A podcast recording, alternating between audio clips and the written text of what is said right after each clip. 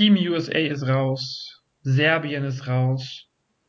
Hallo und herzlich willkommen zu WM Daily am Tag 12 der Weltmeisterschaft 2019. Ja, Viertelfinals sind gestern und heute gespielt und ich glaube, das ist keine Neuigkeit mehr, die wir euch hier verraten. Das waren zwei, zwei Hammerspiele, zwei Hammerergebnisse, die, die den Turnierverlauf ein bisschen mit auf den Kopf gestellt haben.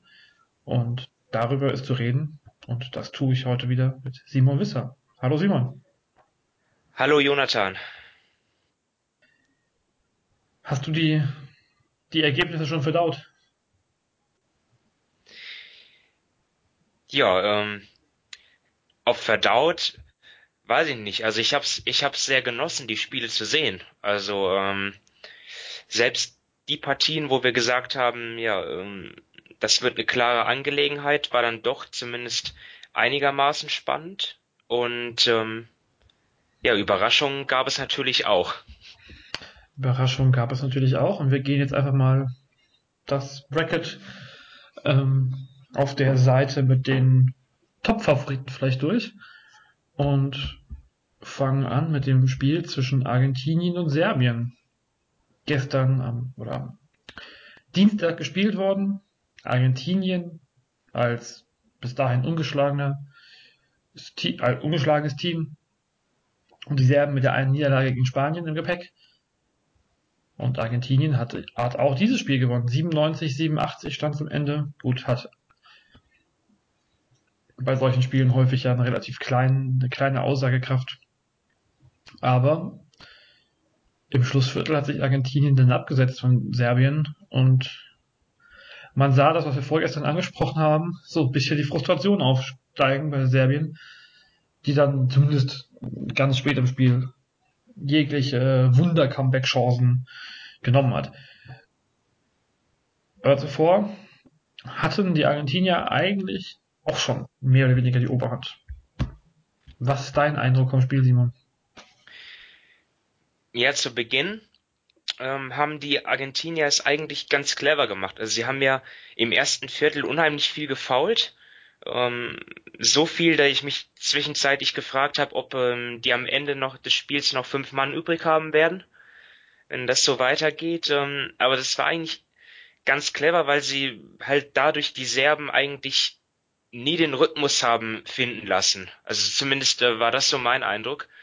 Und ähm, die Argentinier haben ähm, ja eigentlich größtenteils geführt. Und ich habe immer auf den Moment gewartet, halt ähm, ja, dass, dass die Serben dann halt mal ein paar Gänge hochschalten. Ne? Ich, ich habe es ja auch anders gesehen als du. Ich habe ihnen ja nur eine fünf bis zehnprozentige Chance gegeben. Die haben sie dann sehr gut genutzt. Ähm, ja, die, die Serben das, das würde ich halt, muss ich halt leider hervorheben, auch wenn ich, auch wenn ich am liebsten die, die Argentinier loben würde, aber die Serben äh, haben einfach kein gutes Spiel gemacht. Ähm, Coach Djordjevic hat ja nach der Partie das, das Playmaking halt auch als, als einen Grund für die Niederlage ausgemacht, ja, was man ja auch daran sieht, dass sie genauso viele Ballverluste hatten wie Assists. Ähm, der, die Dreier sind nicht gefallen, auch die freien Dreier, ähm, nur 8 von 28. Ja. Und äh, genau. Und ja, wenn ich dann mit dem Lob für die Argentinier dann beenden soll, also dort war, die hat natürlich für mich einen überragenden Spieler mit äh, Facundo Campazzo, der 18 Punkte und 12 Assists aufgelegt hat, überragende Pässe gespielt. Der Kommentator hat gesagt, dass er in der Heimat als Maradona des Basketballs bezeichnet wird. Ähm, ich hoffe, ich hoffe, ich, ich kenne ihn nicht so gut. Ich hoffe, dass äh, damit nur seine Genialität auf dem Parkett äh, ähm, gemeint ist und nicht seine Eskapaden abseits davon. Ähm, nee, Spaß. Also wirklich ähm, sehr gute Leistung von ihm und auch der Mann mit den grauen Haaren. Luis Scola hat den Serben selber graue Haare bereitet. 20 Punkte, der Mann wird nicht müde. Der Mann wird nicht müde. Der Mann hat die Serben da teilweise ganz schön alt aussehen lassen. Ähm, auch wenn die noch keine grauen Haare hatten. Du hast eben das mit den Fouls angesprochen. Ich habe gerade mal nachgeguckt. Es hat kein Spieler in dem ganzen Spiel mehr als drei persönliche Fouls am Ende gehabt. Auch eine ganz interessante Statistik. Ähm, ja, Campazzo war Wahnsinn. Skola war Wahnsinn. Auch Lapro Vitola hat zwischenzeitlich ganz, ganz wichtige Dinge gemacht und ja, allgemein hat Argentinien einfach die Dreier auch stark getroffen. 44,4 Prozent, 12 von 27. Ähm, das ist ja fast schon der ganze Unterschied. Und Serbiens schlechte Quote konnten sie nicht mehr durch ihre vielen Offensivrebounds, wo sie ja durchaus Vorteile hatten. Ähm, acht Offensivrebounds hat Serbien sich geholt. Selbst das hatten ihnen aber nicht, also hat sie vielleicht im Spiel gehalten zwischenzeitlich, aber dann, als es entscheidend wurde, ähm, konnten sie nicht mithalten. Ja. Ja, also die beiden Gründe halt. Dreierquote und einfach die zu vielen Ballverluste der Serben. Ähm. Ja, ich wollte gerade noch weiter ansetzen an dem, an dem Punkt. Äh, Micic war gestern überhaupt kein, also kein positiver Faktor für Serbien. Auch Lut, äh, nicht Lucic, ähm, auch Jovic habe ich jetzt nicht so stark gesehen. Das deckt sich dann ja mit den Aussagen von Alexander Djordjevic. Ähm, wie es eigentlich, wie es eigentlich sein muss. Also gestern hätte ich da zwischenzeitlich, habe ich dann doch schon äh, Milos Teodosic vermisst, so ein bisschen, äh, so als jemand, der dann das Spiel nochmal anders in die Hand nehmen kann oder anders anders anführt als jetzt vielleicht die beiden Ex-Bayern Guards. Mhm. Ja, aber auch ein Ludjogic hat, glaube ich, sein bestes Spiel gestern gemacht bei der WM, rein von den Zahlen her. Mit 16 und 10, aber trotzdem, auch da war dann irgendwie, das war halt nicht, nicht genug. Ja. Also ich habe jetzt nochmal nachgeschaut, ähm, in, ob, ob sich mein Eindruck getrü ob, ob der trügerig war, aber nee, die, die Argentinier, ähm, ich habe das jetzt nebenbei mal versucht zu zählen, äh, ähm, gleichzeitig damit da ich dir versucht habe zuzuhören. Also ich, ich komme hier auf elf oder zwölf ähm, Teamfouls von Argentinien im ersten Viertel, plus das Technische gegen den Trainer. Also es ist schon ziemlich viel. Ähm, sehr überraschend, dass sie dann eigentlich nie wirklich in Foulprobleme geraten sind. Also Sie ja, haben es halt wirklich sehr oder? gut verteilt, die 25 Fouls am Ende. Gefühlt hat jeder von den Spielern zwei gemacht. Mit so ein paar Ausnahmen. Aber auch da wieder Campazzo nur eins zum Beispiel. Der war überhaupt nicht in Foul Trouble. Gut gemanagt, würde ich da sagen. Gut gemanagt. Und ja, ja wie gesagt, nach dem Spanien-Spiel hatte ich bei, bei Serbien meine, meine echten Zweifel und die Argentinier haben sie, haben sie wirklich dann ausgenutzt und mm, gerade im letzten Viertel, zwar am Anfang Serbien ist da ja nochmal kurz in Führung gegangen, hat auch ein, mehr als einen Angriff gehalten. Aber mh, mm, das stimmt. Anfang des Schlussviertels kann das sein? Ja, das müsste die erste Aktion, glaube ich, gewesen sein. Aber danach. Ähm, die erste ja. Aktion mit dem Dreier müssen sie in Führung gegangen sein, wenn mich nicht alles täuscht. Ja, nach 20 Sekunden mit dem Dreier in Führung gegangen. Dann hatten sie die Chance nachzulegen, aber mh, hm, ein Step-Back-Jump-Shot aus der Dreierdistanz von Nikola Jokic ging nicht rein. Und Sie hatten sogar noch, dann wurde, dann wurde sogar ein Jokic auch geblockt, sehe ich gerade. Ähm, dann haben sie über anderthalb Minuten gebraucht. Oder hatten sie anderthalb Minuten lang die Chance, ein bisschen, ein bisschen Luft dazwischen zu packen. Und dann nutzen sie es nicht und Argentinien mit dem Dreier. Ballverlust von Micic und dann war das Spiel schon wieder ein bisschen gekippt. Und seitdem im Moment hatte ich so eigentlich das Gefühl, dass das wird nichts mehr. Das wird nichts mehr, weil irgendwie, ja, es war das Gefühl, aber mh, mm, der, der, der Spielfluss oder die und auch die Energie waren irgendwie nicht ganz so da wie bei den Argentiniern. Weil sie halt auch Campazzo hatten mit seinem Wahnsinnspass, der einer, der gestern um die Welt gegangen ist, glaube ich. Ja. Es macht schon Spaß, dieses Team. Das sind das ja, blaue Team. Auf jeden Fall, ja. Ähm. Ja, kommen wir vielleicht gleich nochmal zu. Hast du noch was zu Serbien zu sagen? Nee, erstmal nicht. Ähm, mit den anderen Ergebnissen steht halt jetzt fest, dass sie ähm, auch nicht direkt für Olympia qualifiziert sind. Ja. Ich glaube, das ist auch eine große Enttäuschung, ähm, womit sie vielleicht auch selber insgeheim, wenn sie, wenn sie ehrlich sind äh, zu sich selber, werden sie wahrscheinlich dann sagen müssen, okay, das haben wir nicht erwartet. Ähm, nee, das ähm, ich würde das Ganze ausscheiden, vielleicht nicht ganz so krass, also aber schon ähnlich krass wie das deutsche Abschneiden äh, betrachten. Also so in der eigenen Wahrnehmung, über die wir auch noch gleich reden werden kurz. Ähm, aber so diese Enttäuschung, die da ist, im Viertelfinale auszuscheiden, ist ja für jemanden, der, der ganz offensiv oder ganz auch reingeredet wurde vielleicht, ähm, als WM-Favorit dastand, ist das schon echt bitter. Und Serbien ist ja schließlich ein Basketballland. Das wissen wir nur zu gut. Bin mal gespannt, ob Djordjevic im Amt bleiben kann. Oder im Amt bleiben wird. Aber du hast es, ähm, ja, du hast gerade schon das Wort, die anderen Ergebnisse genannt. Und ähm, ja, es ging ja eigentlich immer um das Traumfinale Amerika äh, Serbien. Dann war es das Traum-Halbfinale. Und jetzt ist es das Traumspiel um wer wird Fünfter oder Sechster und Siebter und Achter. Denn die USA sind gegen Frankreich rausgeflogen und äh, die USA dürfen dann gegen Serbien spielen, aber eben nur als erstes Spiel in der, in der Platzierungsrunde. Die jetzt durch die anderen Ergebnisse auch egal geworden sind eigentlich. Also eigentlich könnten sie nach Hause fahren. Aber ja, reden wir über Frankreich vor allem und die USA. Erstmal. Denn weil die Serbien eben noch, ja, also noch, noch in, durchaus möglich gesehen habe, dass sie rausfliegen. Bei den USA und Frankreich, gerade nach dem Australien-Spiel, war ich jetzt, war das nicht mein, mein, mein Tipp. Ähm, nee, meiner auch nicht. Ähm, was, äh, aber ich habe ja schon äh, vor dem Spiel ja gesagt, ja, ich, ich sehe dort eine Möglichkeit einfach, wenn die, wenn die Franzosen extrem gut verteidigen. Und sie hatten halt jetzt mal wieder mit Rudy Gobert den überragenden Spieler, ja, der nicht nur sagenhaft verteidigt hat, sondern er auch ähm, offensiv wirklich mal explodiert ist mit 21 Punkten, ja. Da natürlich dann noch 16 Rebounds bei. 16 Rebounds. Ja. Effektivität dann, von 36, äh, das ist schon zum Zungeschnalzen.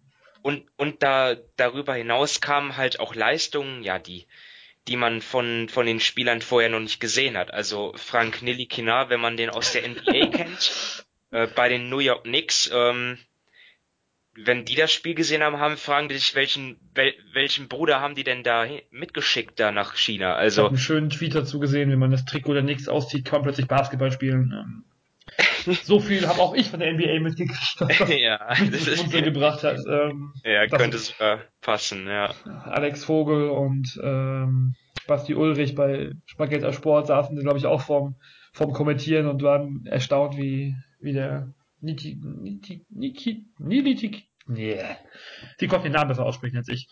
Nilikina, ähm, wie der da aus dem, aus dem Dribbling in einen Dreier reingemacht hat. Ich, äh, ich, ich habe Fanny fast fallen lassen in dem Moment. Ja, weißt also, du, so ein Moment, der pusht dann natürlich die ganze Mannschaft, ne? Vor allem, wenn du dann auch noch in so einem Run drin bist. Ja.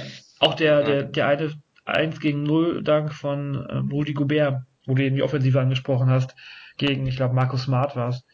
Ähm, da hat er auch alle Energie reingepackt dann in den Dank und in die, die, die, die Bank hat da schon gejubelt, als wäre es der Sieg.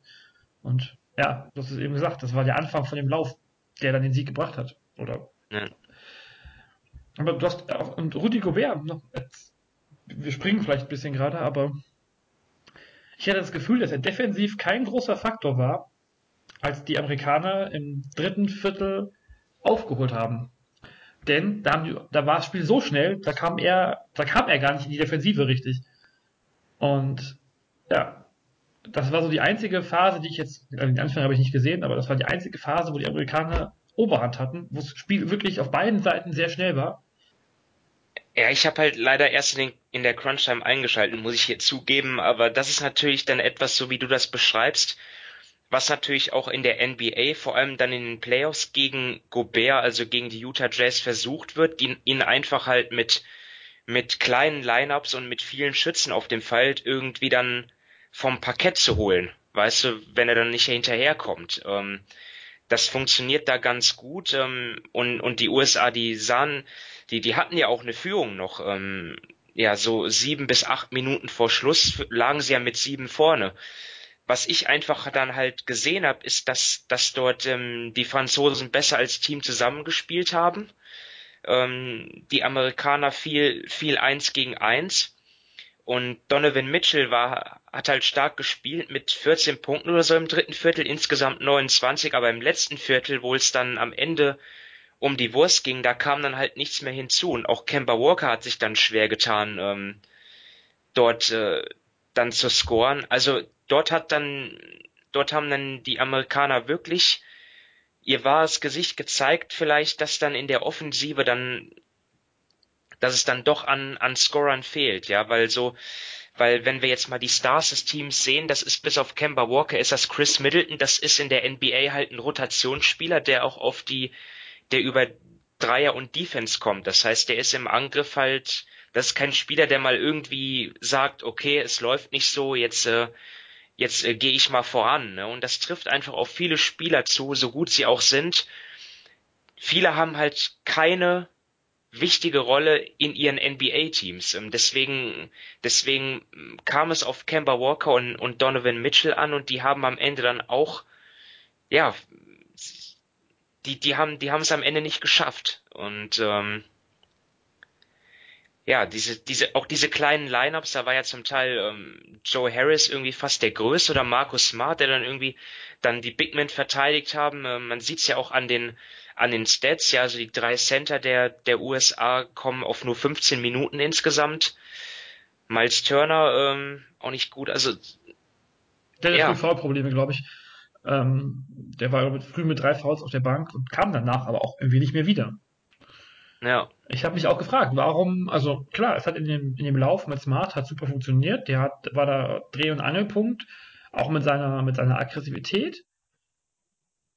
Als es wirklich so gut lief, aber danach, als dann, als dann die Franzosen den Lauf hatten, den, dem eben schon angesprochenen Dreier aus dem Dribbling vom Nixgard, ähm, und dann dem Dunking von Gobert, gerade das war halt, da war halt Smart, ja, er hatte zwar irgendwie eine gute Position, aber Gobert hat ihn da aussehen lassen wie ein Schuljungen in dem, in dem Move.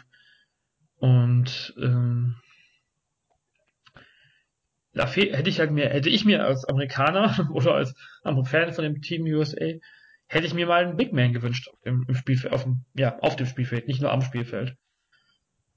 Und das war schon extrem schade. Also, schade, aber es, es ist ja das Ganze, ich kann ich würde, ich sage es ganz offen, das hat, das, das bringt eben das Spiel super Würze rein, dass die Amerikaner jetzt hier raus sind und Frankreich weiter. Das äh, nimmt so ein bisschen den, den riesigen Favoriten aus dem Spiel ja einfach. Weil gerade auch in dieser Phase, wo die Amerikaner stark waren, hatte ich das Gefühl, ja, natürlich, die kann, wenn die, wenn die einmal anfangen mit ihrem, mit ihrer individuellen Klasse, kann sie keiner stoppen. Die Franzosen haben es danach getan wieder.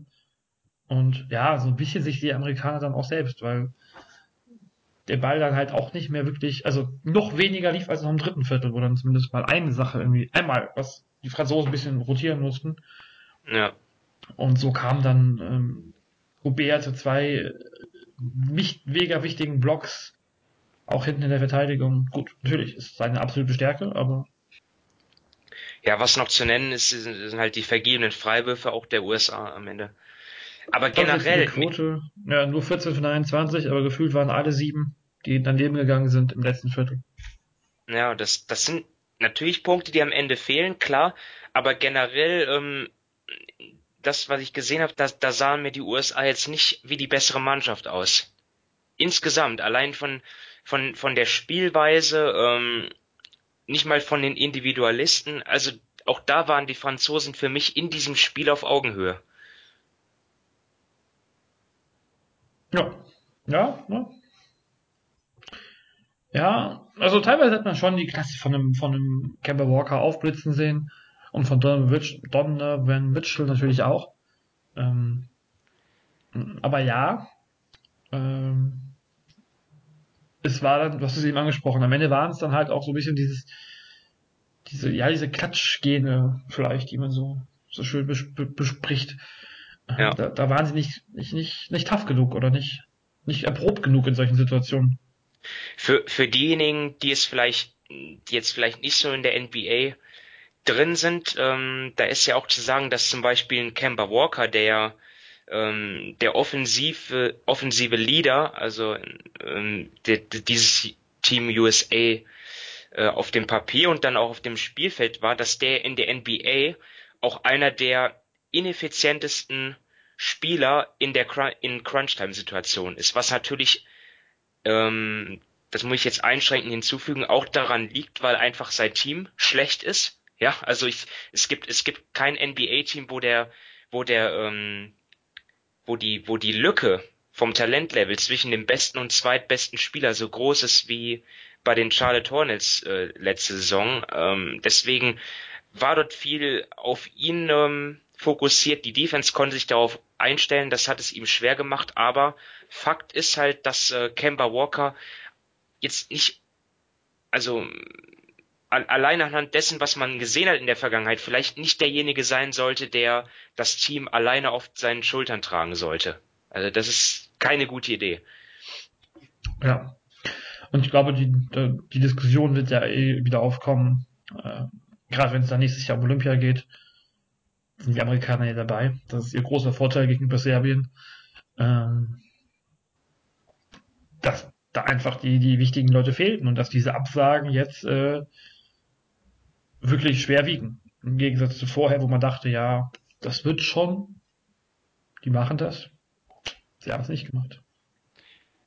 Was ich noch äh, hervorheben möchte, ist so ein bisschen die, ja, okay, ich gucke gerade noch die Zahlen, dann sieht man es nicht so, aber dass Frankreich offensiv nicht so abhängig war von Fournier, wie ich oder wie wir befürchtet hatten.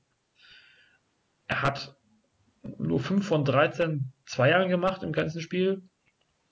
Ähm, zeigt schon, dass, also er hat 21 Würfe genommen. Er war schon der, der wichtigste Mann da. Aber da, Decolo hat 18 gemacht, ähm, Gobert mit seinen 21 unerwartet. Nili Kina mit seinen 11 Punkten, ganz wichtige Stütze. Ähm, da war mehr. Und sonst hätte es, glaube ich, auch nicht gereicht. Also nur die Defensive hätte heute nicht gereicht. Sie waren auch offensiv. Ähm, immer zur richtigen Stelle. Klar, ja. Jetzt haben wir Frankreich gegen Argentinien. Da hätte man wahrscheinlich drauf getippt oder hätte gewettet.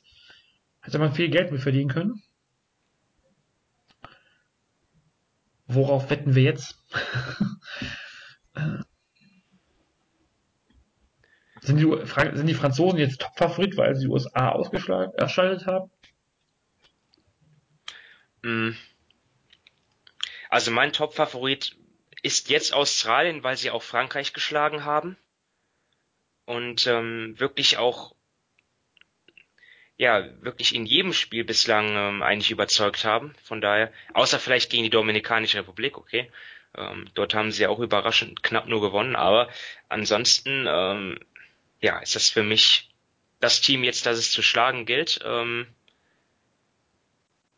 ah, da kommen wir nachher drauf, weil die haben ja auch erst noch die Spanier äh, auf ihrem Weg. Das ist, äh, das, das, das ist eigentlich für mich auch ein, ein 50-50-Spiel. Ich habe keinen Top-Favoriten. Und ähm, das Team, das ich jetzt nennen würde, das würde es auch nicht machen, ähm, so wie meine Prognosen laufen. Von daher am besten äußere ich mich gar nicht. Ich will hier keinem Team schaden. Das ist äh, diplomatisch. Ähm, ja, ja, ja. Ich, ich, mir fällt es schwer, hier, hier mir jemanden rauszupicken, der als Favorit reingeht. Denn die Argentinier, wenn mich jetzt nicht alles täuscht, sind ja durchaus auch ein Team, was offensiv bisher ähm, gut mitwischt, mit, ja doch, mit 88,8 Punkten pro Spiel. Mal gucken, ob sie das gegen die Franzosen, die noch mehr Punkte pro Spiel machen. Gut, das ist durch die Vorrunde alles etwas ähm, verzerrt, aber ob sie das, ja, was heißt halten können, aber ob sie, ob die Franzosen da äh, mit ihrer Defensive dagegen halten können, ob ein Skola so anfällig ist gegen einen Gobert wie vielleicht die, also wie die, Fran wie die Amerikaner, oder eher nicht, was ich vielleicht erwarte. Und dass dann ein Campazzo den Unterschied ausmachen könnte. Weil dann vielleicht die französische Offensive auch ein bisschen ähm, Probleme bekommt. Aber eigentlich gehe ich in dieses Spiel mit 50-50 Chancen. Ich sag da jetzt nichts zu. Wenn du jetzt sagst, ähm, dass die argentinische Offense den Franzosen Probleme bereiten wird, dann kann ich, dann könnte ich dagegen halten, dass ähm, sie auch gegen die USA gewonnen haben. Weißt du, das ist ähm, ja die Spiele, die laufen so ja, anders, als natürlich. wir das. Ähm, ich versuche gerade nur. Ähm, ja, ich versuche so, so irgendwas auszuziehen aus dem aus dem Matchup. Äh, mein Traumfinale wäre ja fast Frankreich-Australien. Das, das Rückspiel von dem, von dem äh, Zwischenrundenspiel wäre schon ganz nett. So ein 100 gegen so ein 98 oder ein 88, 98, 98 plus Verlängerung. Aber so weit sind wir ja noch gar nicht. Denn wir müssen ja noch auf die zweite Seite vom Bracket gucken das war die, wo es dann doch eher nicht eindeutig war, aber wo die Spiele doch nicht ganz so knapp waren. Ah, der Ausgang halt wie erwartet, sagen wir es so. Und das auf alle Fälle. Ähm, ja, sind beide Spiele? Moment. Ja, beide Spiele sind mit plus 12 ausgegangen. Spannender Fun Fact nebenbei. Und gestern hat dann Spanien Polen geschlagen. Der Traum von Mike Taylor und seinen Spielern ist vorbei. Aber es ist ja immer noch ein gelebter Traum. 90 zu 78 und die Spanier haben sich über das ganze Spiel kontinuierlich ein bisschen abgesetzt. Jedes Viertel mit einem bis vier Punkte gewonnen. War auch im letzten Viertel noch, ja, noch eng. Mit vier Punkten Unterschied. Aber genau nach diesen vier Punkten kam nochmal ein, ähm, ein Lauf von den Spaniern, 6 zu 0 Lauf und schon war die Partie gegessen. Nein, es war sogar ein, äh, das war nicht nur ein 6 zu 0 Lauf, sondern ein 11 zu 0 Lauf sogar. Ich berichtige mich. Und dann war 2 Minuten 41 vom Ende die Partie gelaufen. Trotzdem muss man den Polen, glaube ich, auch bei diesem Spiel noch Respekt zollen. Das war wieder eine couragierte Leistung. Ja, definitiv. Also du hast ja angesprochen, wie sie nochmal rangekommen sind. Im dritten Viertel äh, hatte ich den Eindruck, ja, jetzt geht's so dahin, ne? Das führt ja Spanien eigentlich so durchgehend mit so zweistellig immer, ne? Das äh, plätscherte so vor sich hin. Ähm, aber Polen hat dann nie aufgegeben. Ähm, klar, der finale Run, du hast ihn angesprochen, aber ja, auf jeden Fall haben sich die Polen dort ähm, sehr, sehr würdig dann ähm, jetzt aus dem Turnier verabschiedet, auch wenn es noch nicht vorbei ist. Platzierungsspiele, klar, aber ähm, sie sind ja jetzt eigentlich raus im Viertelfinale und das mehr als ähm, viel erwartet hätten. Ähm, ja. Ja, bei Frankreich, äh, bei Spanien. Bei Spanien kann man, glaube ich, nochmal Ricky Rubio rausheben. Äh, in allen Kategorien, die man so statistisch vorne benennt war er auch vorne. 19 Punkte, 9 Assists, 5 Rebounds, damit in allen drei Main-Kategorien äh, der beste Spieler.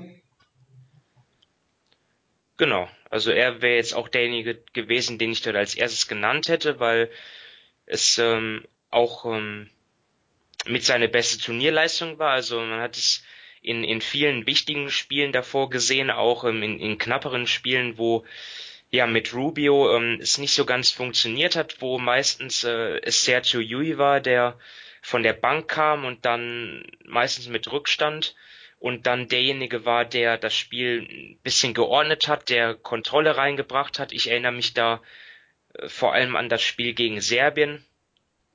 Und ähm, ja. da bitte? Ja, das, das war ganz extrem. Okay. Ähm, ich kann dir nur zustimmen.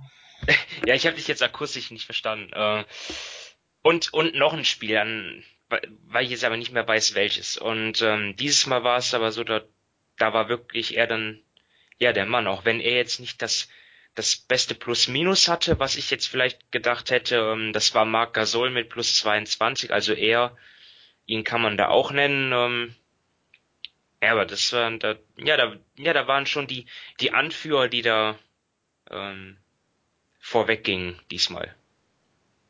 Also die, die, die ähm, überragenden Spieler, sage ich jetzt mal, von der individuellen Qualität. Ähm, ich will jetzt nicht sagen, dass Sergio Yui kein kein äh, Anführer ist. Das ist er bestimmt in diesem Team. Absolut nicht, absolut nicht. Spricht aber auch für, für Spanien, dass sie dann mal vielleicht etwas schwächeren Tag von Jul ähm, ausgleichen können. Und so ein bisschen hatten wir ja in der Vorschau diese Zweifel an Ricky Rubio. Und ähm, so ein bisschen, also er hat sie jetzt doch durchaus äh, ausgelöscht, auch im Rest, auch im Turnierverlauf, ähm, als es wichtig wurde.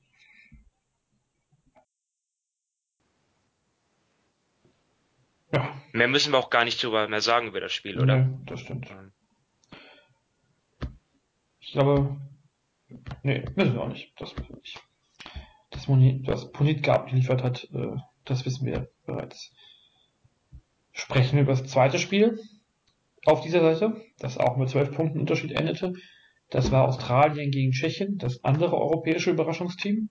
Und auch die Tschechen haben ihren Halbfinaltraum, den sie wahrscheinlich vor dem Turnier nicht mal geträumt haben, äh, ja, nicht mal, nicht mal zu träumen gewagt haben, so rum heißt das, die, die Redewendung, ähm, mussten sie dann aufgeben. Und ja, für Tschechien war es vielleicht noch ein bisschen bitterer, denn sie haben eigentlich drei von vier Vierteln ausgeglichen gestaltet. Das erste war ausgeglichen, das zweite hat Australien mit drei gewonnen und das letzte hat dann Tschechien noch mit drei gewonnen. Zwischenzeitlich war aber das entscheidende Viertel. Viertel Nummer drei. Ich habe schon häufig, glaube ich, gesagt bei dieser WM, das war das entscheidende Viertel, was die Australier mit 30 zu 18 für sich entschieden haben. Und auch da war es ja eigentlich nur ein großer Run in der zweiten Hälfte des dritten Viertels. Der Meinst du das jetzt auf, auf, auf Australien bezogen, dass sie. Nee, dass auf alle Teams, auf alle Teams. Das war so ein Trend in diesem Spiel, äh, in diesem Turnier. Das machen ja, das haben ja die Golden State Warriors immer so gemacht. Die haben ja oft in so in der ersten Halbzeit das noch locker angehen lassen und dann im dritten Viertel sind sie dann explodiert. ähm, Von den Warriors ja, es sieht so aus, als halt würden, als würden das viele äh, Top-Teams das hier genauso machen. Ja, und es kam mir auch in dem Spiel so vor, als hätten die Australier, als würden die in der ersten Halbzeit jetzt nicht so richtig mit, mit dem vollen Ernst zur Sache gehen. Also dort, dort fehlte mir ein, dort fehlte mir auch diese, diese Intensität, diese Physis, die wir ja von ihnen kennen, wie wir von ihnen gewohnt sind. Ähm, und ähm, das, da, da will ich jetzt gar nicht die, die Leistung der Tschechen mit schmälern. Ja, also du sprichst es an, es war eigentlich ein, ein knappes Spiel, auch für, für mich jetzt so vom Gefühl her knapper als, als das Spanien gegen Polen. Aber äh, du hast halt die ganze Zeit irgendwie gemerkt, dass die Australier da ähm, noch zulegen können, dass, dass da noch so viel Potenzial war.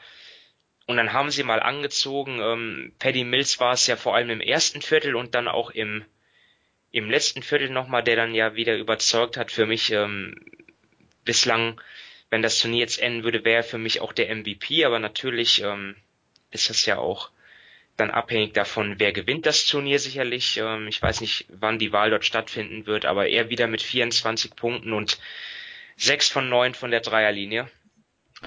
Lass ähm, mich nicht lügen, aber ich glaube, ähm, gefährliches Halbwissen, ich meine, bei den Turnieren wurde immer in der in der Halbzeit oder vor dem Finale gewählt, aber. Okay. Also ich glaube, du musst, also ich, ich würde behaupten, du musst jetzt schon im Finale gestanden haben, um MVP zu werden. Alles andere wäre ein bisschen. Da wüsste ich jetzt auch nicht, wer es sein soll, der so überragend war, dass er sein Team nicht ins Finale geführt, führen, geführt haben wird, so rum. Und dann trotzdem MVP wird. Dafür sind bei allen Teams ja Spieler dabei, die es verdient hätten. Ja. Wobei mir, wobei für mich Spanien keinen MVP hat. Das stimmt, das stimmt, das stimmt. Ähm, für mich hat auch ähm, Argentinien na, auch, auch keinen ja. MVP, weil sie einfach zwei, drei starke Spieler haben. Aber ja, das ist ja auch ähm, jetzt egal. Pazzo hat schon Chancen, glaube ich. Und im Zweifelsfall wird es auch Skola. Ja. Also wenn der im Finale nochmal 30 Punkte auflegt und keine Ahnung, welche Rekorde bricht, viele kann ich nicht mehr brechen, die hat ja das schon. Ähm, schauen Ja, oder im Halbfinale halt. Du hast halt gesagt. Ja, genau, je nachdem man gewählt wird. wird vielleicht davor, vor dem Finale gewählt. Aber ja, ähm, jetzt reden wir hier wieder über, jetzt spekulieren wir wieder über Sachen, äh, über eigentlich gar kein Thema. Also äh, zurück zu Australien, Tschechien. Ähm, also ich habe hat ich die MVP-Form gespielt. ja. Das war der Ausgangspunkt. So wollte ich enden, danke. Ach, so wolltest du enden? Okay, dann. Ja, ich habe es nicht geschafft. Du musstest mir helfen. Ich glaube, er hatte diesmal auch noch durchaus Unterstützung von Chris Golding, der bis jetzt nicht so aufgefallen ist. Der vier Dreier aufgewandelt hat. Gut, auch elf genommen, aber sei mal hingestellt. Irgendwie oh, Chris, Chris Golding hatte auch schon starke Spiele bei der WM. Ähm, ja, ich erinnere mich dort vor allem an das erste gegen Kanada. Ähm, aber ja, er ist, ist. Ist irgendwie so ein vergessener Spieler, weil er halt nicht in der NBA ist. Der ähm, müsste jetzt auch. Der ist da so ein bisschen in Australien und macht da sein Ding, aber der ist auch ähm, ganz gut so von der Bank. Wichtiger Spieler. Wir können, also wenn Australien hier Weltmeister, äh, doch Weltmeister, bei der Weltmeisterschaft Weltmeisterschaft mit, müssen wir die Berichte von unserem Kollegen, der Down Under war, mal wieder rauskramen, die hoffentlich noch vorhanden sind, äh, die er gemacht hat. Denn, Vom Clemens? Genau, Clemens war es, danke. Ähm, die australische Basketball, der mir da fast schon wie eine Showveranstaltung rüberkam, dem, was er so berichtet hat. Ja, wenn da so ein Spieler spielt, das äh, überrascht mich schon ein bisschen.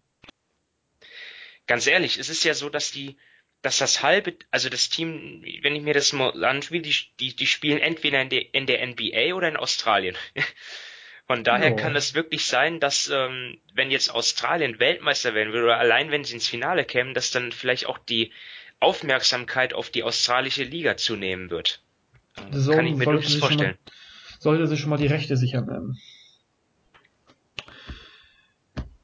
Ist auch schön übrigens, dass da bei Frankreich spielten ähm, aktuell oder ein zukünftiger BBL-Spieler, ähm, der heute auch wieder fast 10 Minuten gekriegt hat. Mit, äh, Lassor spielt im, steht im Halbfinale. Mit Austra bei Australien steht immerhin Aaron Baines und mit Creek zwei Ex-BBL-Spieler auf dem Feld. Ähm, ich kam gerade drauf, weil ich geguckt habe, wer hier schon mal in der Euroleague gespielt hat, neben Joe Ingles. Bin ich alles täuscht. Mm, ja. Das nur so wieder ganz am Rande. Bei Spanien und Argentinien wüsste ich jetzt niemand.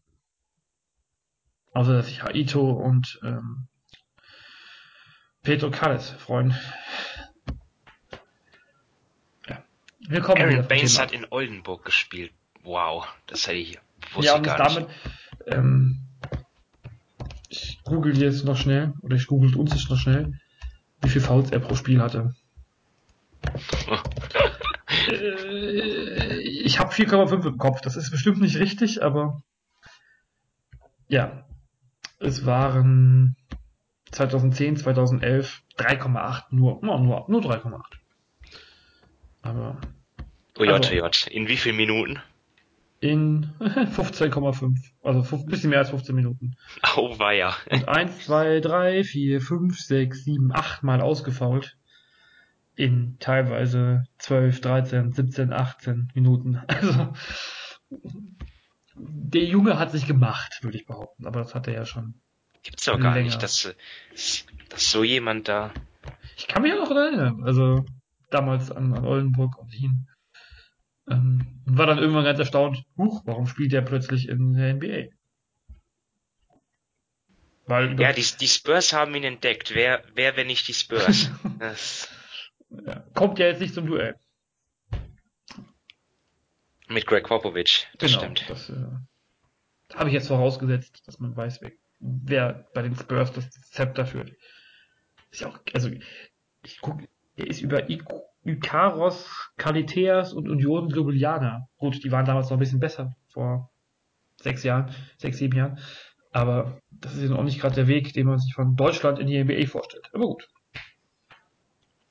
Jetzt steht er im Halbfinale gegen Spanien. Das ist ein nettes Matchup, würde ich behaupten. Die Spanier, die so aus dem Kollektiv stark sind, und die Australier, die Petty Mills haben und ein starkes Kollektiv, das sie mit viel Robustheit unterstützt. Ähm, angeführt von Aaron Baines, also auch wenn er jetzt mittlerweile das Faulen im Griff hat. Ja. Ja, und ich ähm, wollte wollt ja ein, habe ja eine Statistik angekündigt oder Ach, so ein, stimmt, ein, ein, ein Fun Fact, zu dem es jetzt halt nicht kommt, denn das wäre ja gewesen, wenn sich, wenn sich die Favoriten durchgesetzt hätten. Das, und dann wäre es halt so gewesen, ich gehe gern zurück auf vergangene Turniere und ähm, ja, das wäre dann so gewesen, dass mit äh, USA, Serbien, Australien und Spanien ähm, die vier Teams im Halbfinale standen hätten, die auch bei Olympia 2016 im Halbfinale standen. Aber Dazu ist es jetzt nicht gekommen, dafür habe ich was anderes von Olympia, denn es kommt da jetzt bei Australien und Spanien zur Neuauflage des damaligen Spiels um Bronze, was Spanien mit einem Punkt gewonnen hat. Also ja, die Australier haben da noch eine Rechnung offen. Sie haben, glaube ich, auch vor allem eine Rechnung offen, ähm, weil es da wohl, ich habe ich hab das Spiel überhaupt nicht im Kopf. Ich habe ja, glaube ich, in Power Ranking Podcast vor der WM schon gesagt, dass ich gar nicht Kopf oder gar nicht mehr auf dem Schirm hatte, dass Australien da Bronze geholt hat. Da gab es wohl ein oder zwei krasse... Nee, Spanien hat Bronze geholt, aber ähm, ja, ja, ja, meine ich ja, also dass die Vierter geworden sind. Australien war knapp vorbei. Ähm, der Tag ist lang. Auf alle Fälle gab es da zwei Schiedsrichterentscheidungen. Ja, ist halt bei Olympia ein großer Unterschied, weil der Vierte kriegt halt Blech. Ja. WM-Vierter ist da auch ein bisschen besser, aber das wollen sie auf alle Fälle, glaube ich, nicht nochmal werden. Nein, also wie gesagt, da war gegen Spanien, oder ja. Spanien, die Australier. Sorry, ich habe dich unterbrochen. Also was ist mit den Schiedsrichterentscheidungen? genau, da gab es wohl am Ende zwei Schiedsrichterentscheidungen, die das Spiel so ein bisschen zu Spanien hingebogen haben. Wenn ich das heute so auf Twitter okay. richtig mitgekriegt habe. Alles klar, gut. Dann lassen wir uns jetzt wieder aussprechen. genau. Wir sollten uns doch ein Podcast-Studio anschaffen und zusammensitzen. Dann ist es einfacher. Ja. Nicht so einfach. Australien, Spanien. Irgendwelche Sachen, wo du sagst, das ist der klare Vorteil in den Partien für Team A oder B? Nee, also was ich halt interessant finde, ist zum Beispiel auf der Point Guard Position Ricky Rubio und Paddy Mills ja eigentlich ähm, ja ab, abgesehen davon, dass sie dass sie beide schnell sind und und ganz gut verteidigen, ja eigentlich ja totaler Kontrast, so was was äh, was so ähm, die die Auslebung des also was was der Point Guard Stil betrifft. Ja, also Mills ja auch jemand, der der abseits des Balls agieren kann, der vor allen Dingen ein Schütze ist und Ruby, Rubio halt der Floor General. Ähm, das wird für mich interessant sein. Ähm, ansonsten kommt es für mich halt auch bei den Australiern darauf an, wieder, ähm, ja, was, was macht, was machen halt nicht nur die Stars, sondern auch die, die Bankspieler. Du, wir haben es jetzt im Turnier gesehen, also die Australier brauchen schon irgendwie immer einen, der da von der Bank auch Input bringt. Also ob das jetzt Chris Golding ist oder Nick Kay, ähm, mit Creek war es ja jetzt eher, was das Scoring betrifft, eher seltener, aber auch er halt ähm, über die anderen Dinge. Also ja, da müssen sie halt äh, gegenhalten, weil die Spanier ja in der Breite, ne, angesprochen, dass dort ein, ein Sergio Yui von der Bank kommt und auch noch andere Hochkaräter, ne, also da, da müssen die Australier gegenhalten. Also für mich haben die Australier die, die bessere, vielleicht auch eingespieltere, ja, wobei sind eigentlich beide Teams sehr eingespielt, aber vielleicht, vielleicht irgendwie die bessere Starting Five, weil sie einfach, weil es einfach passt, besser vielleicht, aber, ja, ich hätte mich jetzt wieder am Kopf und Kragen. Keine Ahnung. Das ist äh, so knapp. Ja, ich würde jetzt, um unsere Prozentzahlen von vorgestern wieder aufzugreifen, ich wäre hier auch in der Nähe von 50-50. Ich wüsste nicht, wer Favorit ist. Ich weiß nicht, ob ich die, ob ich die Australier die ja wirklich ein super Turnier spielen, gegen die Spanier favorisiert sehe. Ich habe die Spanier im Power Ranking schon unterschätzt. Übrigens, unsere Top 3 ist ja schließlich auch, ähm, ich weiß nicht, wo die hin ist. Ähm, vielleicht sollten wir diesen Podcast mm. dringend löschen, ne? Ähm, und ja, auch von 4 bis 8 ist ja nicht so viel übrig geblieben, außer Spanien und Frankreich, wenn mich nicht alles täuscht. Ja. Aber das ging uns ja, glaube ich, rund um den Erdball in Power Rankings so. Jetzt müssen wir nochmal müssen wir noch mal nachgucken, was die Fieber eigentlich so geschrieben hat. Aber ich komme schon wieder vom Thema ab. Ähm, ja. Ich glaube, ich, ich glaube, wenn ich jetzt wetten müsste, wenn jemand hier sagt, wir sind bei Wer Millionär und ich muss auf 50-50 Joker gesetzt und habe nur noch Spanien und Polen zur Auswahl, wer ins Finale kommt. Ähm, nein, nicht Spanien und Polen. Ich habe gerade das Box, Boxscore von Spanien und Polen noch gesehen. Spanien oder Australien. Mm, und ich dürfte nicht aussteigen, ich würde Spanien nehmen. Okay, also wenn mir jemand die Pistole äh, an den Kopf setzen würde, dann würde ich jetzt sagen, dass Australien Weltmeister wird. Weltmeister. Das ist jetzt mein Tipp. Du legst dich jetzt aber ganz schön tief fest. Ja. Wer Weltmeister wird, das kann ich dir erst sagen, wenn ich weiß, wer das Finale spielt. Defense wins Championships. Vielleicht ist es sogar Frankreich. Ach, ist das schwierig. Ähm, ach, macht das Spaß. Also sobald, sowohl das Spiel gestern mit Argentinien, ja, ja, Argentinien, Serbien, als auch heute USA, Frankreich, ist, Basketball ist einfach nur geil. Und gerade solche Klar, Basketball. Defense wins Championship und, und jetzt aus, außer Argentinien sind ja auch nur noch ähm, defensiv starke Teams im Turnier. Muss man auch mal so sehen. Ja, ähm. durchaus. Wobei die Teams auch offensiv alle ziemlich weit vorne stehen bei gemachten Punkten. Aber gut, ich habe ja eben schon gesagt, das ist alles nur so halb, äh, halb relevant, weil ja so viele schlechte Teams mit in der Statistik noch drin sind. Und manche konnten sich vielleicht ein bisschen schonen, wie die Australier gegen die Domrep. Ähm, muss man mal sehen. Das ist noch die Frage. Ein 12-Punkte-Sieg gegen Tschechien klingt viel schlechter als ein, ähm, nee, nicht schlechter als ein 12-Punkte-Sieg über Polen. das nimmt sich beides nicht von dem, vom Ergebnis her, meine ich. Ähm, aber Frankreich und Argentinien haben da die besseren Siege eingefahren, vielleicht, der, als äh, Spanien und Australien. Aber das ist, das ist Kaffeesatzleserei oder äh, ich versuche an einem Puzzleteil das 1000 Teile Puzzle zu lösen. Freitag 10 Uhr Spanien gegen Australien und Freitag 14 Uhr Argentinien gegen Frankreich.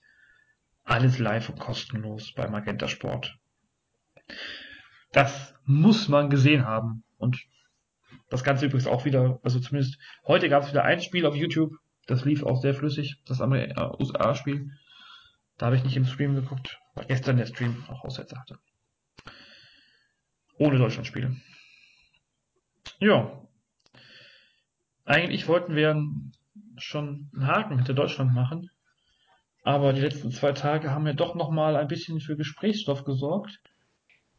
Ja, ich finde, wir sollten halt nochmal über die, die, die Aussagen sprechen jetzt ähm, des DBB-Präsidenten, die vor, die ähm, vor zwei Tagen, glaube ich, ähm, nee, gestern. Gestern, gestern, war... gestern Vormittag, ähm, ja, dann ähm, an die Öffentlichkeit gelangten und dann auch ähm, in Basketball Deutschland, der ziemlich für Diskussionsstoff gesorgt hat. Ähm, ja, und es, es geht ja auch darum, ne, dass wir die deutsche Mannschaft, ne, dass, dass wir eigentlich jetzt ähm, erwarten, dass, dass man sich jetzt dort zusammensetzt und ähm, wirklich die dann halt die richtigen Schlüsse daraus zieht und ähm, knallhart analysiert. Allerdings, wenn ich mir jetzt die diese ähm, Zitate von von Ingo Weißer durchlese, dann ich weiß nicht, da da habe ich irgendwie Zweifel, ob das da habe ich irgendwie so Sorge, ähm, ob das wirklich stattfinden wird. Ähm, jetzt mal wollte ich halt mal deine Meinung wissen, ob ob du diese Sorge teilst. Ähm, ich teile diese Sorge. Ich habe es gestern auch schon geschrieben, auf Twitter direkt als Reaktion, als einzige, die mir irgendwie noch in den Sinn kam. Vielleicht sollten wir die Aufarbeitung nicht bei der Mannschaft anfangen, sondern äh, in der Spitze des Verbandes. Wenn ich jetzt hier lese, am Ende des Tages gehen wir nach Hause und haben zwei Spiele verloren. Also, egal was danach noch kommt. Und es kommt nur eine halbgare Relativierung. Ähm, das ist eine Aussage, die wir auch getroffen haben hier im Podcast vorgestern. Aber aus, also so voll ironisch.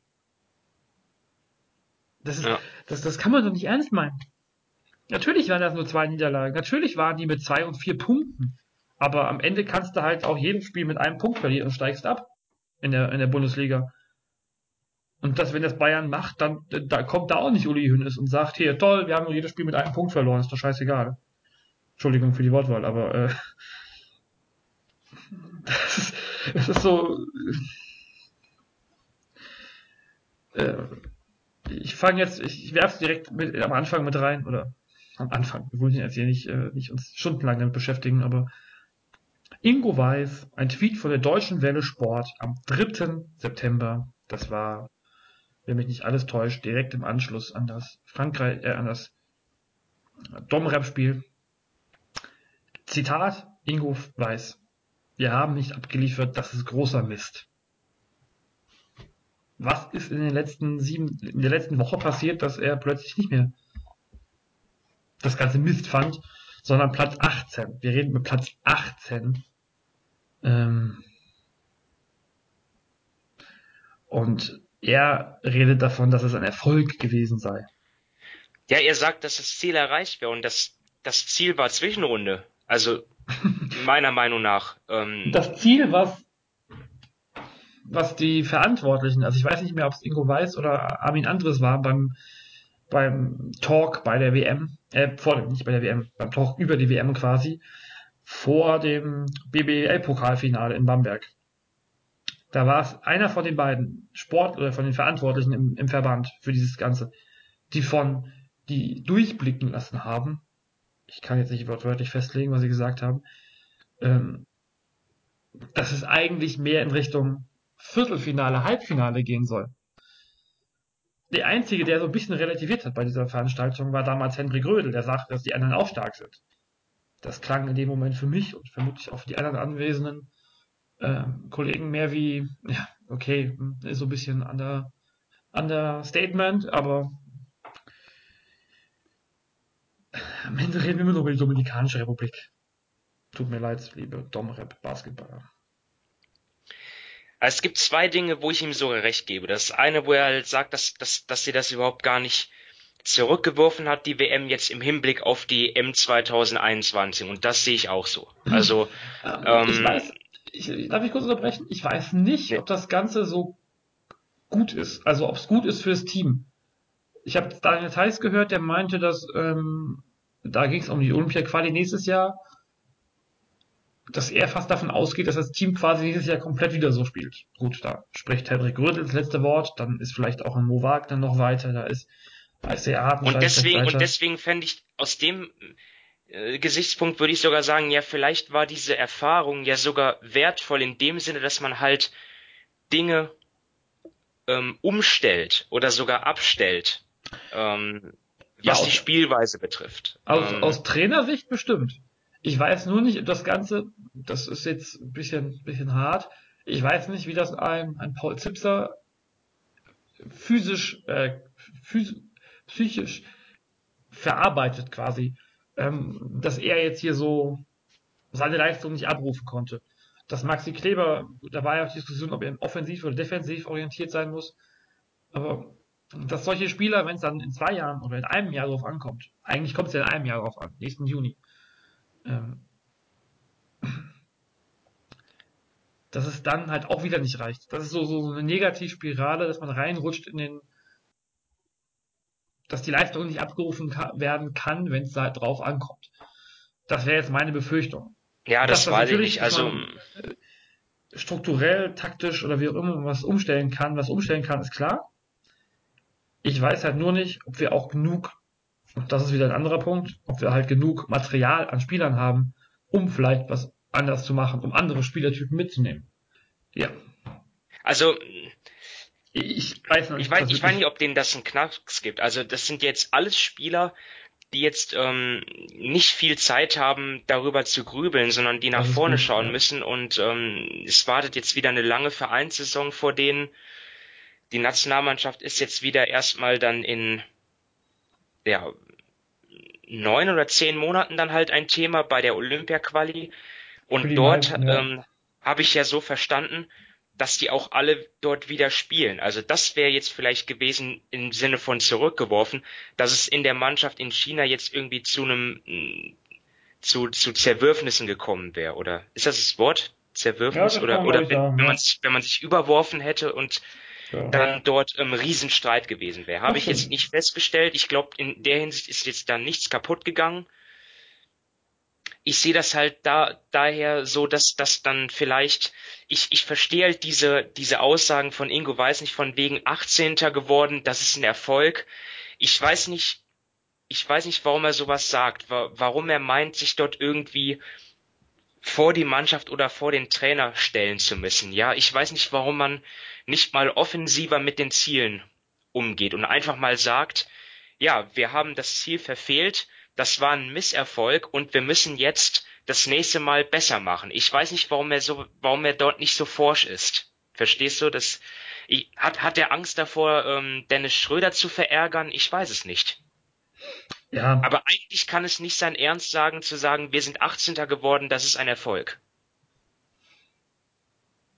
Ja, also das ist völliger Irrsinn und auch, ähm, also er hat schon, ja, nicht, nee, er hat nicht recht, aber wenn ich jetzt, er hat ja auch zum Beispiel kritisiert, dass Schröder nicht als, also dass man, dass die Medien, also er hat ja viele Medienschelte war das ja eigentlich.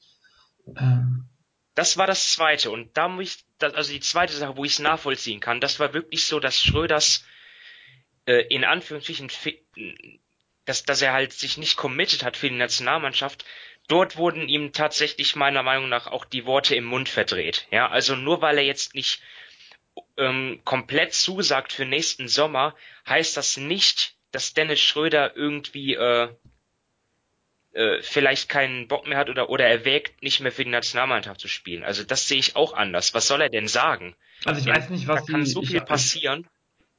Ich weiß nicht genau, was jetzt bei dem einen oder anderen Medium stand, aber in Dennis Schröders Aussagen steckte für mich ja vor allem auch das drin, dass sich doch irgendwas ändern muss. Das, was wir gerade ja auch gesagt haben, oder was wir schon mehrfach jetzt gesagt haben.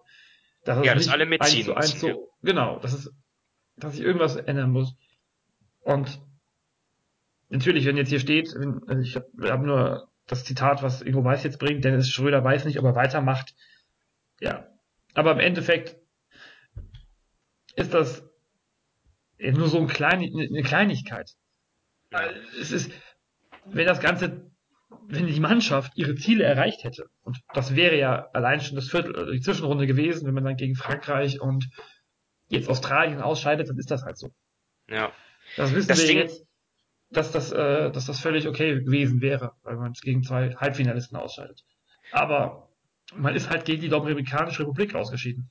Ja, das ist halt das eine Ding, äh, was ich nicht verstehen kann, dass, dass er so, ähm, ja, dass er jetzt so zurückrudert mit den Zielen, dass, dass man sich mit zu wenig zufrieden gibt. Das ist mein erster Vorwurf. Und der zweite, mit der Medienschelte, die ich ja auch nicht ähm, nachvollziehen kann. Und da fühle ich mich jetzt auch gar nicht angesprochen, weil wir vom Basketball.de ja, was sind wir? Wir sind ja Fliegenschiss gegen äh, Bildzeitung und ähm, Big und was weiß ich alles. Ähm, ja, ich glaube auch die Big ist noch klein gegen das, was äh, oft gegen die Medien, die jetzt wieder auf Basketball aufmerksam geworden sind. Also ja. Sportschau, und Spiegel, da muss, wer auch immer, haben mir alle geschrieben. Und dort ist halt natürlich, ähm, stellst du im Internet fest, ja, dass wenn, dass du bei einer Niederlage gegen die Domrep in den sozialen Medien tausend Kommentare hast und bei einem Sieg nur fünf oder zehn. Ja, das ist, das ist etwas, was ich auch irgendwie nicht gut finde. Aber an sich, die Medien, da, da sage ich doch jetzt einfach mal, da, da ähm, würde doch jeder gerne positiv drüber berichten, oder? Da gibt es doch jetzt keinen, der sagt, boah, darauf haben wir jetzt gewartet, dass wir jetzt die Basketballer da aus der Nationalmannschaft in die Pfanne hauen können. Das ist doch gar nicht so der Fall. Aber man, aber man muss, aber wenn es etwas zu kritisieren gibt, dann muss man das halt tun. Und bei einer Niederlage gegen Domrep, da gibt es überhaupt gar nichts schön zu reden. Vor allem nicht so, wie es passiert ist. Ähm, ja, und äh, es ist ja auch, also im Endeffekt ist es doch super, dass wir durchaus kritische Stimmen haben. Und wie gesagt, wir reden da nicht unbedingt nur von uns, die hier ja immer noch nur ein, ein Fach, Fach oder ein Branchenmagazin sind, wie auch immer wir es nennen möchten. Ähm, aber dass die Kritik da ist, und ist ja, die Kritik ist ja ein wichtiger Punkt. Oder wenn, hier wenn, von wenn, wenn wir Journalismus Sport. haben, der kuschelt, dann sind wir dann, dass dann, wie beim Fußball, Jürgen Klinsmann Jogi Löw kritisieren soll. Und da wird vermutlich auch jemand, der nur Basketball guckt, wissen, dass die beiden mal zusammen Trainer waren bei der Nationalmannschaft. Also, das ist ja kein, kein Zustand. Und ja, oder, oder bei Magenta Sport, ja, die, die ähm, dort eine Berichterstattung machen, die erste Sahne ist, die jedes Spiel zeigen, aber ähm, kritisieren äh, dürfen die nicht, oder wie? Ich kann, ich kann die dort verstehen. Die, die, die, weiß nicht, wie groß das Team war, ähm, aber die fliegen darüber nach China und ähm, freuen sich auch da drauf und sehen dann da sowas. Ja, äh, mindestens zu viel drüben auf alle Fälle. Ich glaube, der Ton Alex, der richtige Alex, Körner und Zander waren da. Ja. Und die waren auch äh, ja mit mit vollem Herzen dabei und dann ist das natürlich auch da. Äh, dafür sind das halt Journalisten, dass die dann halt dann auch da sind und dann halt den Schalter leider dann umlegen müssen von Optimismus ähm, in ja Kritik. Ne? Ja. Das, und wenn man und Aufarbeitung. Ja, ja also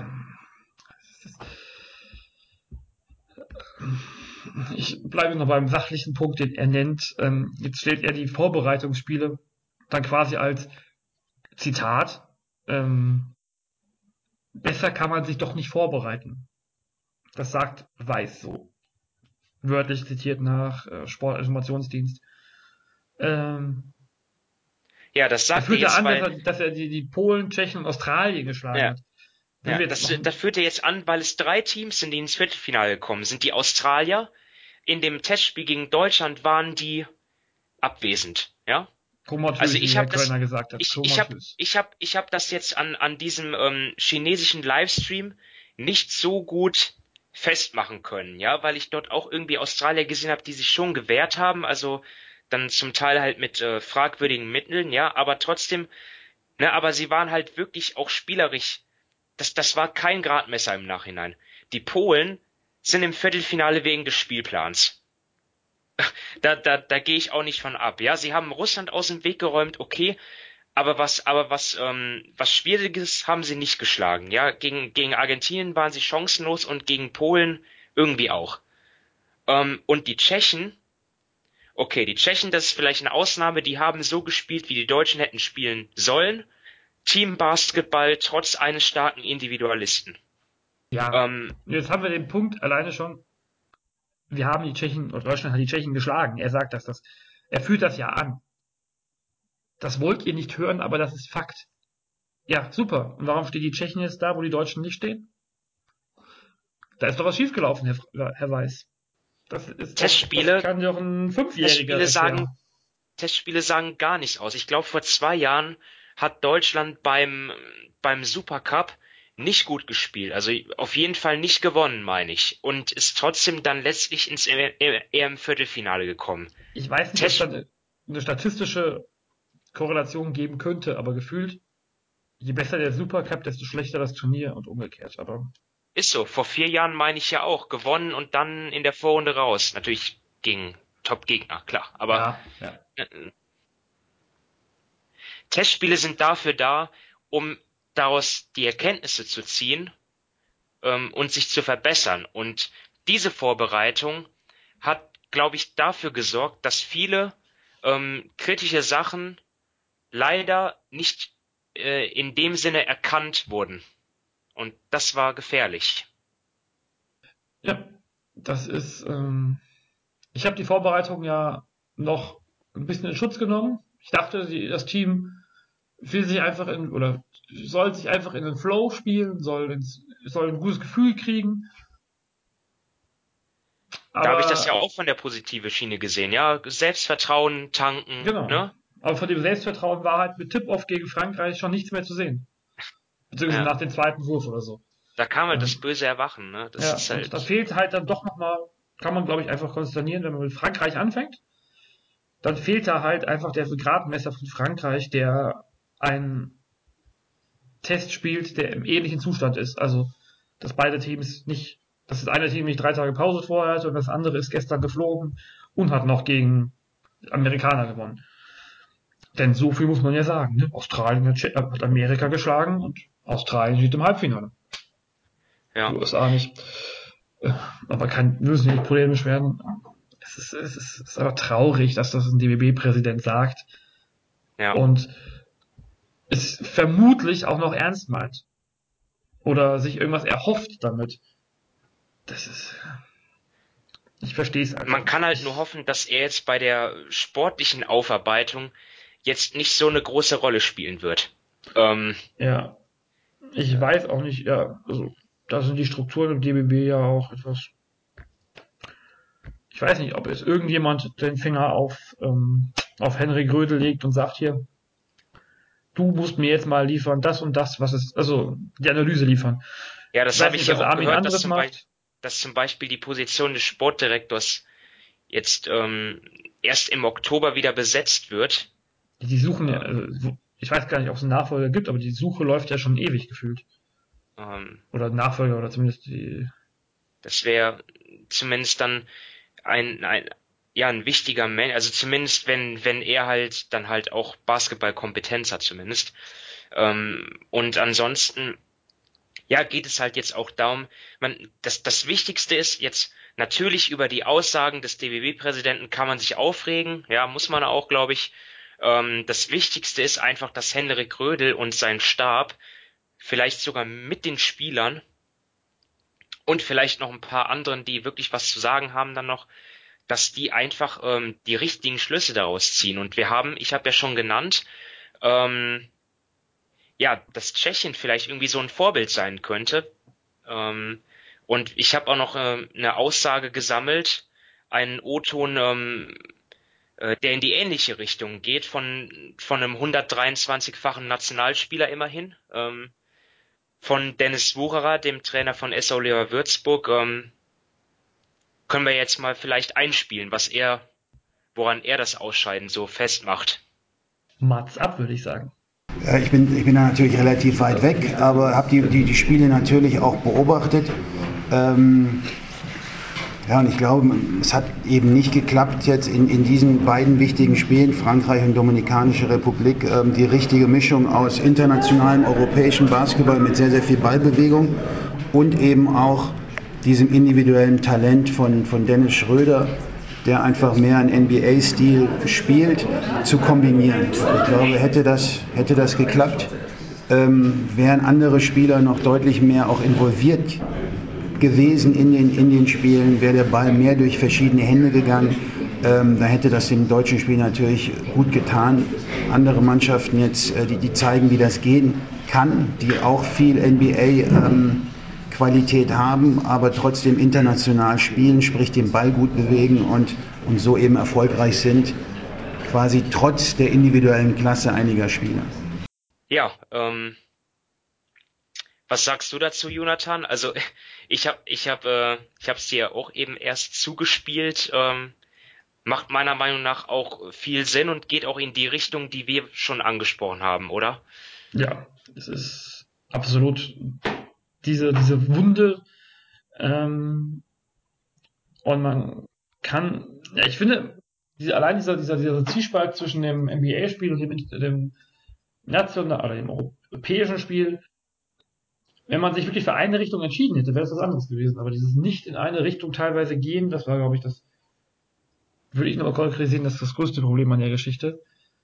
Ähm, und ja, ja, Fieber Basketball ist irgendwie so viel anders als ähm, NBA, aber was, was ich mich hier auch frage, ist, wie Deutschland hat, das DBB-Team hat vor zwei Jahren bei der EM, das war ja, also ich, ich kann mich jetzt natürlich nicht mehr an jedes Spiel in, im Detail erinnern, aber das war ja von der Teamzusammenstellung, das war ja ein ähnliches Muster. Man hatte, das war ein Kader, der vielleicht nicht mal so gut war. Man hatte Dennis Schröder auch dort. Ja, es gab genauso schon das Problem, ähm, dass man zu wenig Shooting hatte, dass, dass ein zweiter Ballhändler ähm, gefehlt hat. Und trotzdem ging es ins Viertelfinale. Lag es jetzt nur daran, dass die anderen Mannschaften, dass die Franzosen dann nicht so stark besetzt waren und, und Deutschland dann deswegen das Achtelfinalspiel dann gewonnen hat? Ähm, und, und wenn man jetzt auch, na, natürlich gab es jetzt gegen, gegen, ähm, gegen Frankreich und die Domrep dort Krisensituationen, wo die, wo die Mannschaft dann irgendwie vielleicht auch mental nicht gefestigt war. Aber vor zwei Jahren gab es diese Momente genauso. Ja, ich gegen Israel dort das Spiel, wo man da in der Crunch Time oder im, im letzten Viertel irgendwie eine 17 Punkte Führung oder so abgibt, das weiß ich noch ganz genau. Das hätte auch ein Moment sein können, wo die Mannschaft zerbricht. Aber danach haben sie weiter ähm, vernünftig gespielt, ihr Spiel gemacht und gegen Italien gewonnen. Also ich weiß auch nicht, warum das jetzt auf einmal warum jetzt die Probleme da sind und vor zwei Jahren nicht. Das ist auch etwas, was mich irritiert. Das ist auch äh, mehr oder weniger unerklärlich, also finde ich. Und am Ende, dass das einzige, woran ich dann hängen bleibe, die einzige Erklärung, die übrig bleibt, ist halt das Coaching. Ja. Wo einfach dann Henrik Rödel gegen Chris Fleming dann halt nicht so gut aussieht. Ich weiß es nicht. Aber ähm, wenn mich jetzt nicht alles täuscht, war doch Henrik Rödel da auch schon mit dabei. Assistant, ja. Ja, also er, er sollte ja eigentlich genau wissen, was damals gut geklappt hat. Ähm, und es ist ja, eigentlich hatte ich nicht das Gefühl, dass es da einen großen Bruch gab seit der Europameisterschaft. Ähm, im, Im Team, im Coaching, in, in allem quasi. Und deswegen macht es mich ja noch so erstaunlicher. Und man hat ja sogar eigentlich wirklich nur, nur Upgrades gehabt. Ja. Nützen Auf dem Papier Obst, ja, weil Steiger, das ist für ja. mich, würde ich jetzt erstmal als ähnlich gutes Shooting, aber deutlich variabler einstufen. Ähm, Auf dem Papier ja, aber jetzt bei der WM war halt leider der X mit Akpina zum Beispiel nicht besser als der vor zwei Jahren. Nein, das ist, äh, ja, stimmt, ja, sie war ja auch schon dabei. Ähm, es war ein Heckmann dabei, es war ein ganz junger Isaiah Hartenstein dabei. Hartenstein hat seinen Job gemacht, obwohl das ja ein absoluter Grünschnabel war. Also Thiemann hat Roll eine super Rolle gespielt dann ja im, im, Verlauf des Turniers.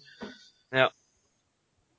Aber auch da denkt man ja, also Maxi Kleber statt Johannes Thiemann zum Beispiel, ähm, ist ja wohl ein Upgrade. Ja. Deswegen macht das einfach so, so unerklärlich.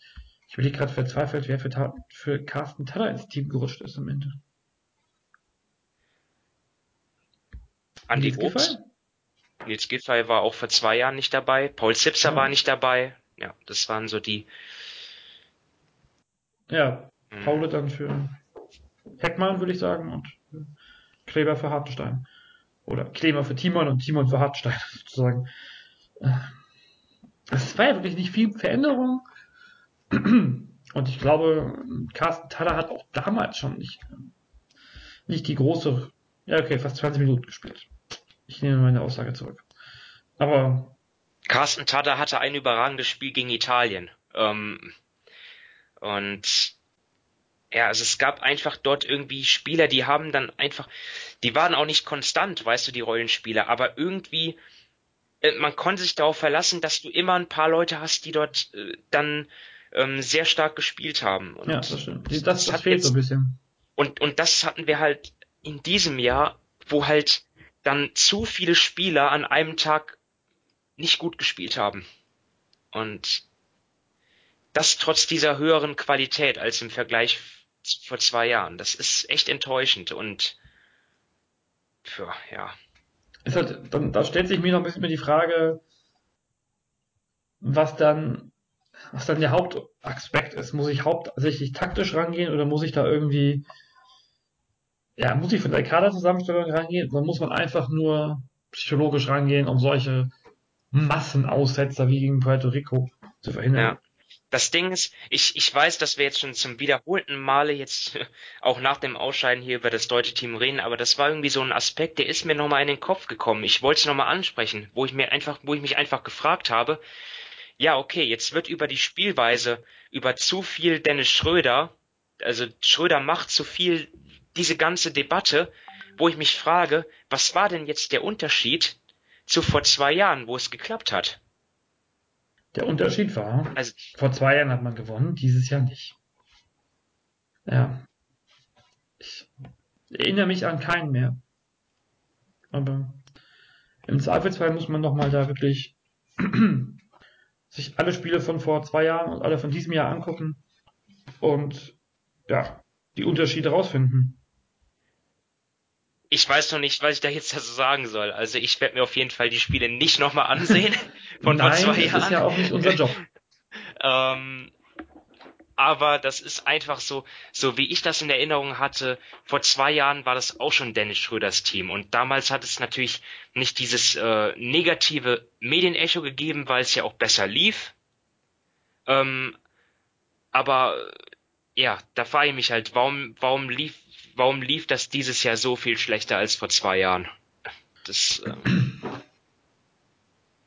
das ist einfach was, was ich nicht erklären kann im Moment. Wie gesagt, das zu erklären oder herauszufinden, das ist Aufgabe von Henrik Rödel, von Armin Andres, vom neuen Sportdirektor und im Endeffekt auch von Ingo Weiß.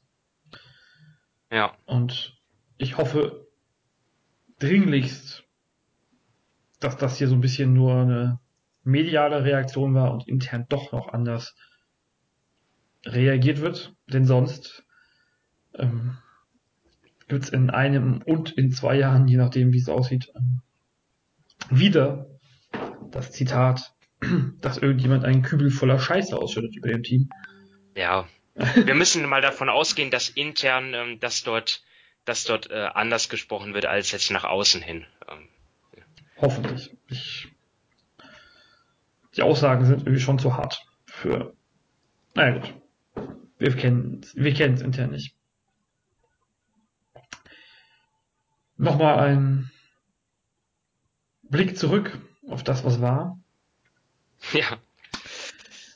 Und Gegenwart, damit, Vergangenheit, Zukunft, wir haben über alles gesprochen. Ja, äh, dafür wollen wir zum Ende nochmal auf die Zukunft, falls noch jemand zuhört hier. Hallo, hallo. Ähm, nochmal den, den Blick wieder auf das Wesentliche der nächsten vier Tage sind es noch. Drei, drei richtige, oder zwei richtige Tage und zwei Tage um die goldenen Ananässe. Freitag die Halbfinals, Sonntag Finale und Spiel um Platz drei. Da geht's um Medaillen. Australien, Spanien, Frankreich oder Argentinien. Wer wird Weltmeister? Wir legen uns auf keinen Tipp fest das vielleicht dann am Freitag oder am Samstag, je nachdem, vor dem WM-Finale auf alle Fälle. Und ja, danke euch fürs Zuhören über die letzten langen Basketballtage und auch heute nochmal mit unserer längsten Ausgabe, weil wir jetzt noch das DBB-Team mit drin hatten. Danke, Simon. Jo, wie immer, gerne. Und ja, dann viel Spaß mit dem Halbfinale oder mit den Halbfinals. Viel Spaß. Ciao.